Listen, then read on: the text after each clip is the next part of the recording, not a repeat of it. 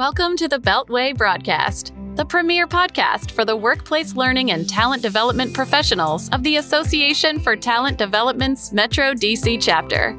We've got some great resources in store for you today. Hello, fellow ATDers. I'm Christina Eanes, the 2023 Vice President of Marketing and Communications. Hey, everyone. I'm Stephanie Hubka, and I am the 2023 Vice President of Membership and Outreach, as well as a member of the Pod Squad here at the Metro DC chapter of ATD. We also have Halyna Hodges, Vice President of Finance and Operations, as our producer.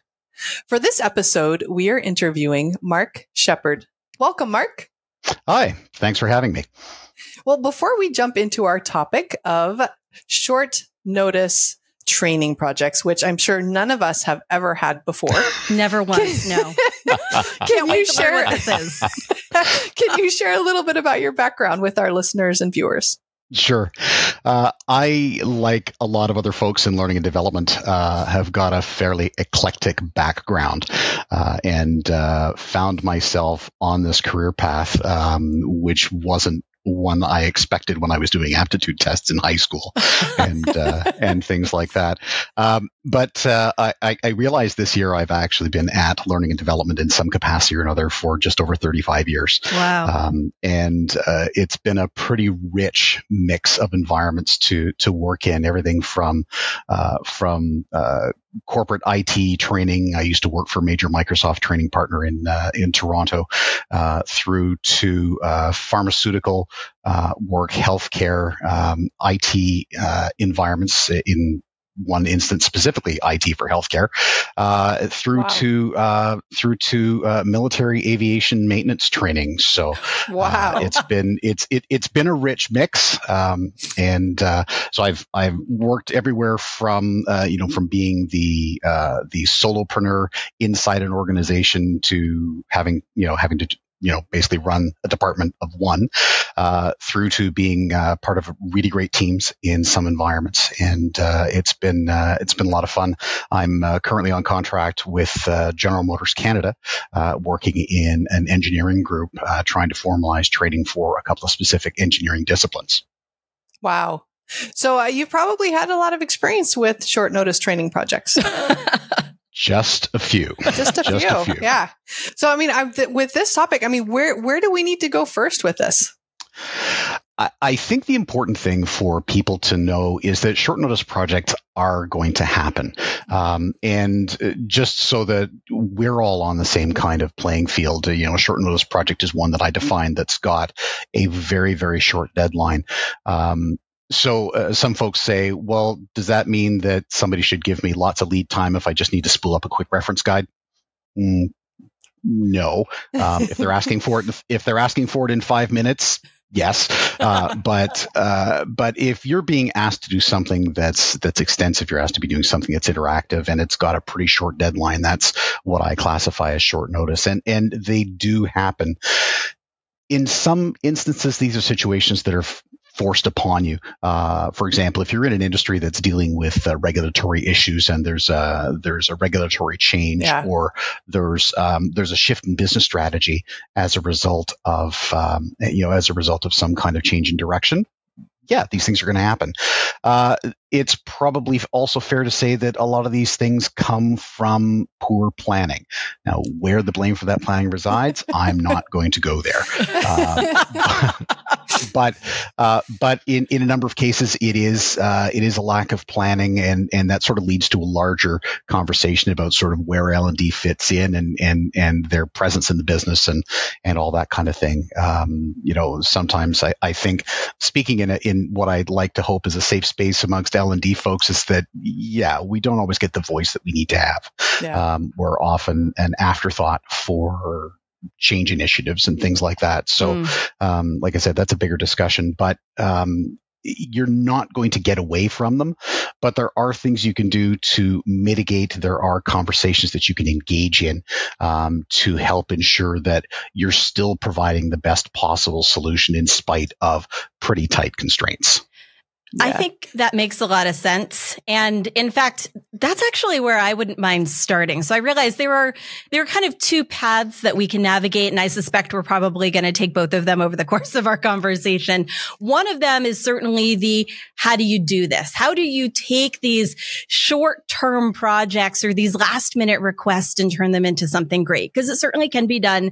And I think a lot of us have probably done the best we could and maybe even got to mission accomplished on some of those. But the tougher one is how you handle the fact that you're getting these requests at all. So knowing that there are good cases where you're going to get them, I'd love to start with the cases where maybe there aren't such good reasons. Maybe it's more of a, you know, like a, a repeat offender who might stop by your desk and say, Hey, yeah, I need something from you in two weeks. I'm curious mm-hmm. if you have any thoughts or maybe even strategies that you've used or seen work well for how to maybe uh, approach some of these behaviors, help to change some of these behaviors so that you might start limiting some of these requests and give yourself the lead time you need? That's a. I think that's a good place to start as yeah. well. Um, and one of the things that I've learned, particularly from, uh, you know, from speaking on, you know, from having spoken about this topic uh, in a number of uh, in a number of venues, is that you really need to learn to ask good questions when these requests mm. Uh, come down the pipe, and those questions uh, can range to uh, anything from which of my current projects would you like me to pause so that I can mm. take this on? Oh, I love that. Or um, uh, what are the risks if we don't mm. meet this arbitrary deadline? Yep. Um, that's that's a big one uh, because we need to know what happens if it doesn't work the way it was requested, um, and and also uh, what might the requester be willing to? I don't want to say sacrifice, but mm. what are they willing to live with in terms of outputs uh, and and eventual outcomes because of this uh, because of this short deadline. Yeah. Um, uh, you know, I think gentle pushback is not necessarily a bad thing. Um, you know, we all have a lot of stuff going on, and and yeah. having having a little um, you know uh, having a little uh, bit of excitement like this dropped into your work schedule is uh, is is unfortunate as I said, it's going to happen, but um, you need to be able to roll with the you need to be able to roll with the request um, and and see what's possible, and that that's on the that's sort of on the external side. On the internal side, one of the things that I learned, particularly um, on the project that that was the that was the core of my talk um, about learning from failure, is that um, you start to learn what's possible mm. when you're pushed. Um, when you have no choice but to provide some measure of success, what are the things that can happen? And, and that's anything from uh, discovering that, let's say, procuring laptops for people to assist you with a project doesn't have to take three months of lead time. You can actually have them made available for you in a few days. Um, you can also um, you can also say, hey, look, you know, we determined that we've got people who can assist us when we have projects like this. If everybody buys in and says, yes, this is absolutely uh, something that we need to do, how can I help? Mm-hmm. So there are some positives that that can come out of it, um, and it forces you to think really, uh, really creatively. And this is where I, I am really happy to have had background in design thinking and, and ideation and putting ideas forth to see what works and and to really come up with with some different ways to accomplish what you've been asked to do. Yeah. Oh, I love that. Well, and so jokingly, uh, with my folks, I would normally say, uh, training 911. How may we help you with your poor planning today? Uh, but not jokingly, one of the other things, uh, that I would, uh, do is, is try almost to proactively reach out to those serial offenders. I want to get your thoughts on this too. Um, and, and, and see like, so monitor kind of the horizon, you know, like, yeah. um, oh, a, a, new law just got enacted, going and talking to that person. You know, are, is there any kind of training that you're planning on sending down the pike on this or, mm-hmm. you know, checking in with them on a regular basis? Yeah. Is there any training coming down that you think we need to be uh, aware of so we can start gathering our resources, that kind of thing. And what are your thoughts on that? That's that's very true. Um, and uh, and one of the other things that I would add to that is the concept of uh, sponsorship and advocacy for mm. learning and development. Um, if you're in a position to where you are, you know, sort of in the middle and trying to change things from the middle, that's very difficult. Um, yeah. But if you have an advocate, if you have a sponsor, um, or you know, you're perhaps part of a working group in in some respects, you can get people to start giving you a little bit more visibility into mm. what's going on. I mean, where it's it's I don't want to use silo victimology as a as an excuse, but yeah. it it certainly is a contributing factor to a lot of these kinds of uh, a lot of these kinds of things. Um, in one uh, memorable instance, working for a provincial government entity uh, here in Ontario. Um, I was approached about uh, pulling together some training that was for a project release that was going to be happening in two weeks. This project had been going on for six or seven months, oh and, and it, it was the first I'd heard that this was that this was on the go, and that there was oh. going to be a training requirement. And and he said, "Well, you can just pull some slides together, can't you?" oh wow, no. and and you you have to you have to really bite your tongue at times and and I'm sure everybody's done this to say please allow me to explain to you the way the training world works. Um, and and uh, one of the nice things about about that is that I was able to use that as um, as a bit of an advocacy push to say get training involved when you start your project, not mm-hmm you know two weeks before two weeks before delivery because yeah. it takes it takes longer than you think uh, to pull stuff together particularly if it's if it's new uh, yeah. and by the way please do not expect your trainer to be the subject matter expert that's yeah. mm. not that is not their remit the only thing they should be a subject matter expert in is l&d mm. I think that's a very fair assessment. I mean, it it almost reminds me that a lot of times we're involuntary magicians. You know, we we, we seem to bring things together so well, but we really don't want to. We really no. would love a couple of months instead of a couple of weeks. But oh, oh absolutely, absolutely. Uh, the um, on my contract for the uh, for the Royal Canadian Air Force, um, and I jokingly I jokingly say to people in the audience, particularly if I'm presenting outside of Canada, it's like, yes, we have one. Um, we. Uh, uh, it was shortly before Christmas, and we received a a request uh, to be fulfilled for a whole bunch of gap training modules to be uh, developed and made available by the 1st of February. Oh. Now, this was shortly before a two week Christmas block leave period. Of course, well timed. Of course. And and we uh, you know, we we said to the folks in Winnipeg who had sent us the uh, who had sent us the request, it's like you know, we can do a good job for you, but you know, we're going to need more time to do this effectively. Um, they said in, in military speak, thank you for your feedback. The date stands.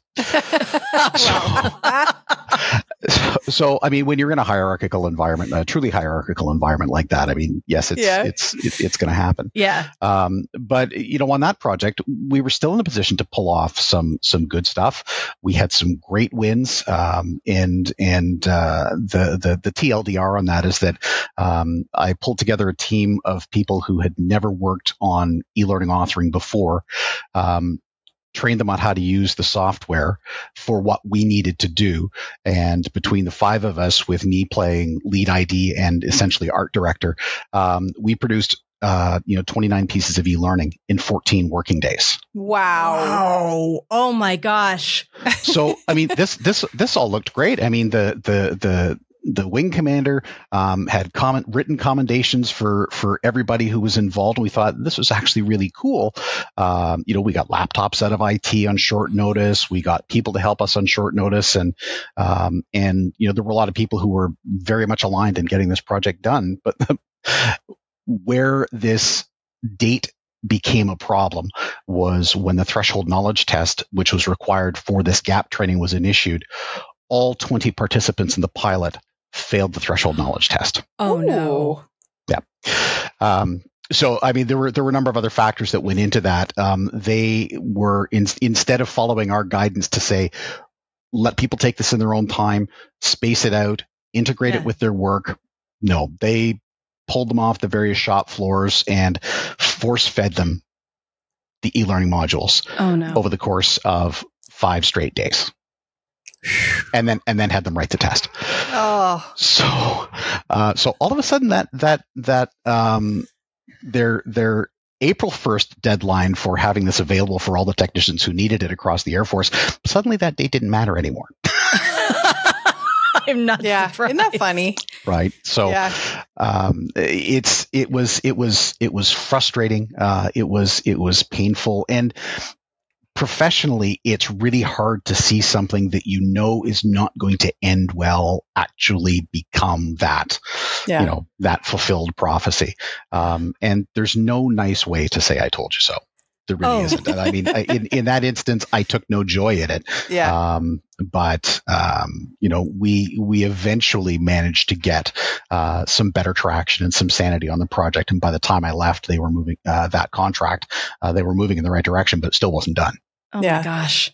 So It, it's one of the big challenges, I think, and especially, you know, you've you've talked so much with us about managing expectations, which I think is just so core to any level of success. But you've also kind of got me thinking about what happens when you get to the point of saying yes. You will take on this last minute request. You'll do the best you can, and you know, it even makes me think about an experience I had. This was years ago, uh, but a, a manager of mine said that we could get, I think it was five modules out the door. And they were lengthy e-learning modules, 15 to 20 minutes each in something like two and a half or three weeks. And there's that moment where, you know, I'm sitting at his desk and I'm like, why did you say yes to this? This feels like our first mistake. Why would we do this? And, you know, it kind of gets me thinking, what are some of these common mistakes that you see teams make? Is it saying yes or over promising and under delivering? Or are there other, you know, kind of typical mistakes people make that perhaps they can be aware of so that they don't find themselves backed against the wall Mm. trying to deliver on something that's just simply not possible with any level of quality? I, I, I think the the best umbrella that we can use for that is the concept of risk assessment. Ah, very Um, good. Do if you're going to take it on, Yeah.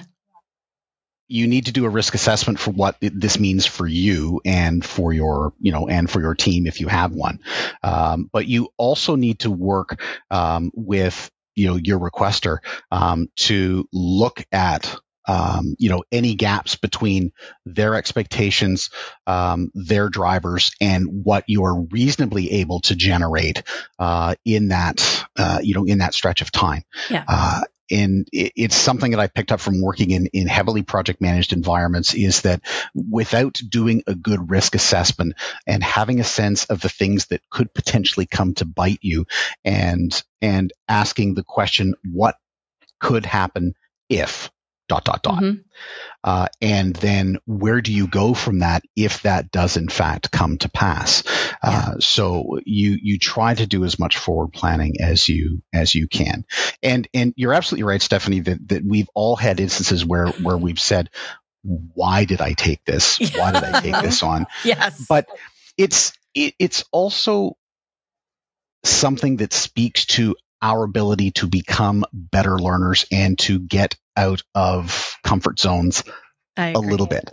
Um, you know, we've all seen we've all seen the various memes that say, you know, hey, when you're outside your comfort zone, this is where the magic happens. Like, okay, yes, but- and Sometimes. but but but it could also be where disaster happens, depending on how Uh-huh. d- depending on how far away the uh, the comfort zone is in your rear view. yes. Um, you you want to be able to challenge yourself because um, as painful as these things are to endure and to get through, um, you also have to look at them as opportunities. Now, uh, Right. I'm I'm as much of a cynic as the next person. Uh, my bumper sticker says, "In case of accident, I'm not surprised."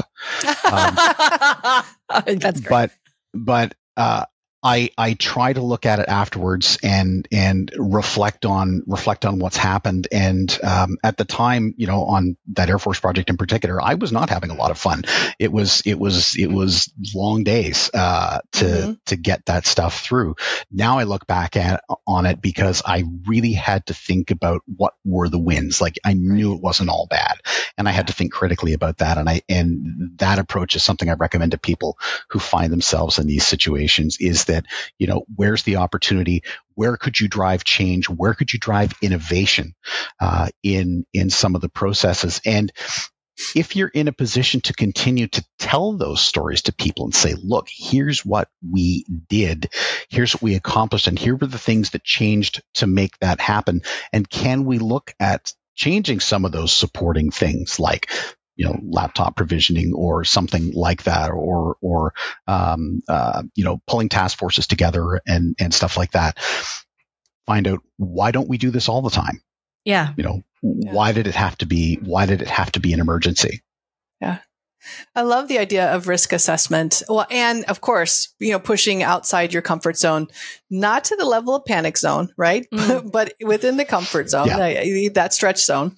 Um, although there are, I know there are some times where we absolutely have to say no, uh, or we're going to do a, a poor job right? Or they're they're heaping so much work on it's more than one person can handle, or mm-hmm. people or whoever are involved. A- any suggestions on how to say no, or to to to figure out where that boundary is, where you're enabling poor behavior, uh, too much onto you, kind of stuff? yeah, it's uh, part of part of that solution is about actually ensuring that you've got a dialogue um, happening with people who yeah. are going to be sending uh, who are going to be sending these things to you. Um, otherwise, you're you're essentially uh, turning yourself into an order taker. Yes. Um, yeah, which right. and we all know that is not the role that we want L and D um, to be exactly. to be performing inside an organization. But there are going to be times where you have to say no. But if you are going to say no or I'll back that up. If you're going to be giving an answer that is perceived as no, yes. Mm-hmm.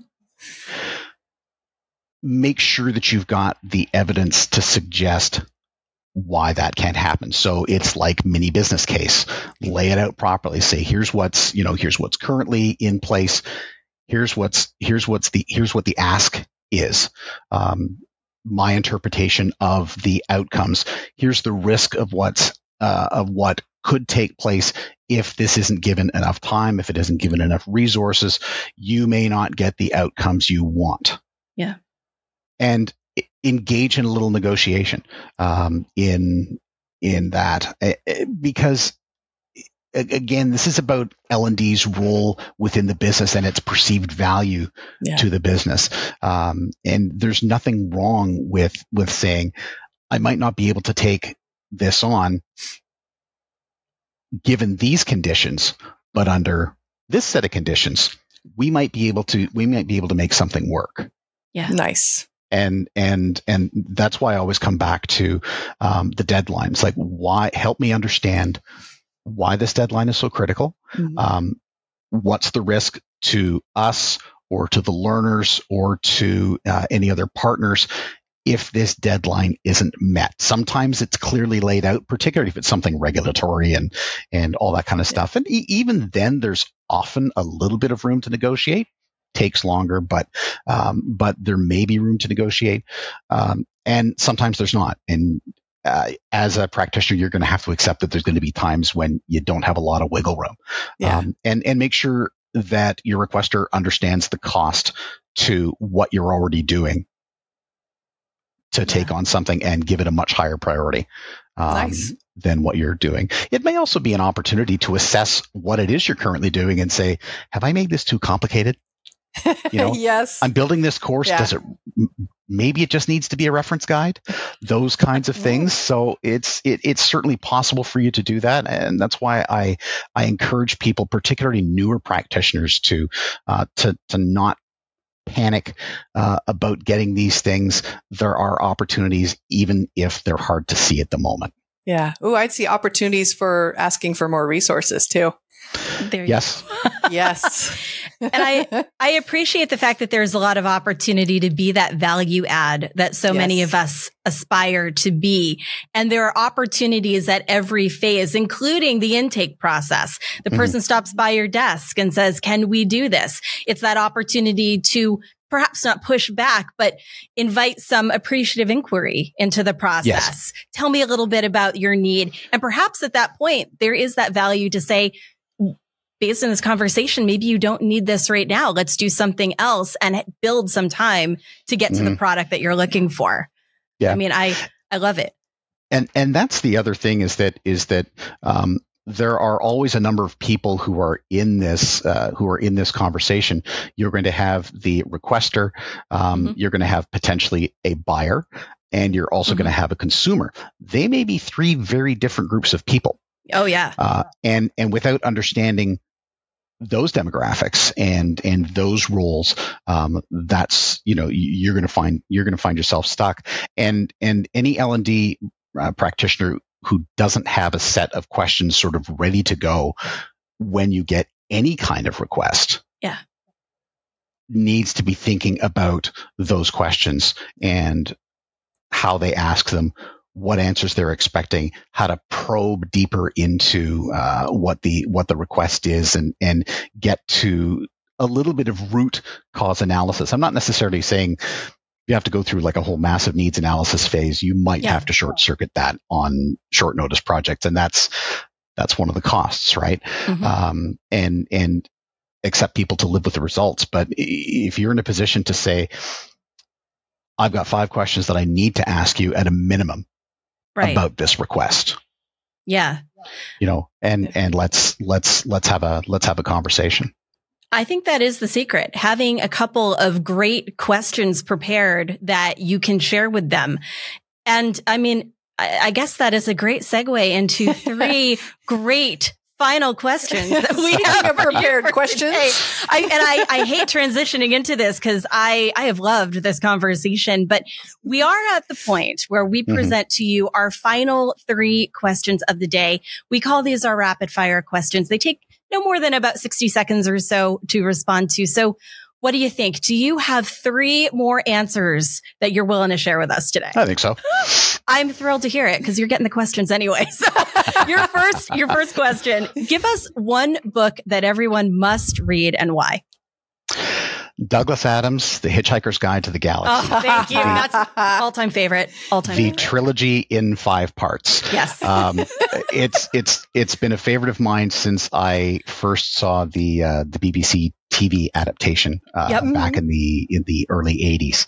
Yep. Uh, and the reason why I uh, I say this is not just because Douglas Adams was probably one of the most brilliant science fiction slash comedy writers uh, of his day, but the story still stands. Um, it talks about, um, you know, bureaucracies. It pokes fun at uh, at mindless decisions. It uh, it reminds us about um, what Douglas Adams called the fundamental interconnectedness of all things, Yeah. uh, and and how there's so much that connects people, whether they know it or even whether they want it or not. Um, even to take a look at the rise of of AI and decision making that's taken out of our hands. Um, it's it it's worth a read, and it's uh, arguably one of the funniest um, books. And and you can you can listen to the BBC radio adaptation. It's still available out there for people to Oh, listen wow. to. Um, uh, Stephen Fry has done a narration uh, Yep. through uh, through audiobooks. Um, the uh, um, and the uh, you can still find the BBC TV adaptations, and uh, of course the books are just the books are just great. So it's uh, that. Say if you've got to read one book, that would be it.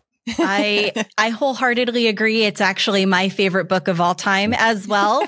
In fact, when I was 10 years old, I stole it from my father's bookshelf and I'm much older than 10 now and it's on my bookshelf right down the hallway. It's also the reason, by the way, that I always take a towel with me when I travel. Always know where your towel is. Always know where your towel Always. is. Man, okay, that I, I barely want to ask you the other questions. I am going to do it, but that's probably one of my favorite answers.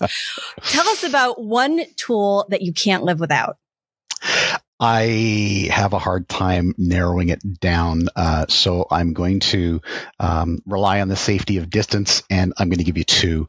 Um, I actually one if if I was pressed, um, a notebook and an erasable pen Yep. Um, whether that is one of my, um, whether that's one of my smart books like a, a Rocketbook, um, Mhm. which I'm rather fond of, um, or whether it's just a, uh, a simple notebook with my pens, I, I tend to live by uh, pen and paper in spite of having all sorts of scheduling apps and all that kind of stuff. But um, taking time to sketch out ideas, getting away from the technology for me um, has been a has been a plus. I think some of that goes to my graphic design background, Hmm. coming up with new ideas. But I tend to be a um, a visual uh, thinker in that regard, and uh, so that by extension leads me to the other tool that I find it very difficult to live without, and that is Miro, Ah. the uh, the virtual whiteboard. Yep.